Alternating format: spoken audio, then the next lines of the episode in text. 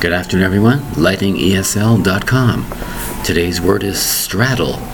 That's right, straddle. You might have heard that word when having, let's say, you're on top of a bull, a bull run or you're on top of a horse.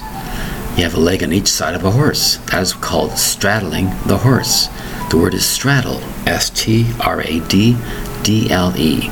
Two distinct syllables, strad, dull. Again, spelled S T R A D D L E. Is used by a person to sit or stand across two different things at the same time. So let's say, for example, you're at the border between two countries. You have one leg in that country, one leg in the other country, believe it or not you are straddling between two countries.